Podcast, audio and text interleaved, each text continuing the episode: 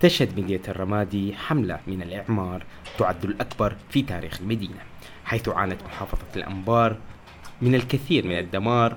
يرجح مطلعون أن نسبة الدمار طالت ثمانين بالمئة من البنى التحتية لمدينة الرمادي عند انتهاء المعارك مع داعش في أواخر عام ألفين وخمسة عشر.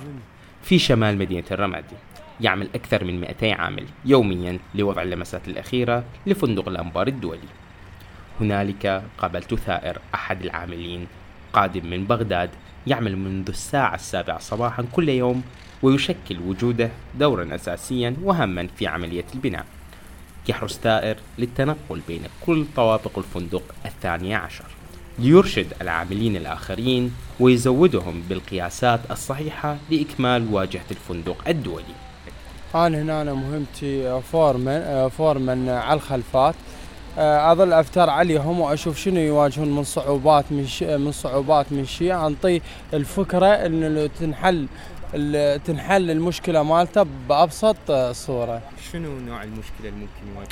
ممكن مثل عندنا الأوزان، مثل عندنا الأوزان مال الارتفاعات، إنه الفريم الفريم ما يعني ما منصوب على توجيه مال شاقول، إنه شوية خاسف لي جوا، إنه طالع إنه بالشد مال الفرونتيك، على طريقة مال الجوينات، تصفية الأركان، القياسات اللي تكون مال هي مال الأبواب مال الشبابيك. فإنه هاي المعلومات فهم يبدون بتنفيذها، فصير إحنا تحت إشرافنا. يعبر ناشطون عن إيجابية تواجد مشاريع إعمار وتحسن في الوضع الأمني داخل المحافظة. نور الدين الحمداني، ناشط بارز من مدينة الرمادي، كلمني بخصوص هذا الموضوع.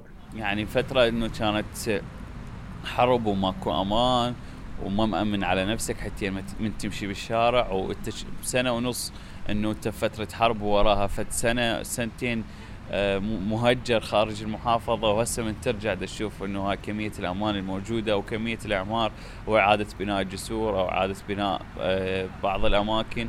طبعا رجعت الحياة بالجهود بتكاتف الجميع، يعني المجتمع، الحكومات، القوات الامنية، هذا السبب انه رجع المحافظة الى هو ما هو هسه عليها. صراحة كمية الاستثمار بمحافظة الأنبار خاصة مدينة الرمادي بعد الاستقرار الأمني صار صارت يعني صار عندنا استثمار كبير، وهذا الشيء يعني خلى إنه وجود فرص عمل خاصة للعمال بصورة كبيرة داخل محافظة الأنبار. يعني ها كل استقرار أمني يعني يولد إنه زيادة بفرص العمل أو الاستثمار. آمال كبيرة تقف على مشاريع البناء التي تحصل غرب العراق. يأمل المواطنون على تحسين الوضع الاقتصادي في محافظة الأنبار من خلال جذب مستثمرين محليين ودوليين، وعلى أمل أن يعكس هذا على حياة المجتمع هناك. ميثاق الخطيب، راديو السلام، من مدينة الرمادي.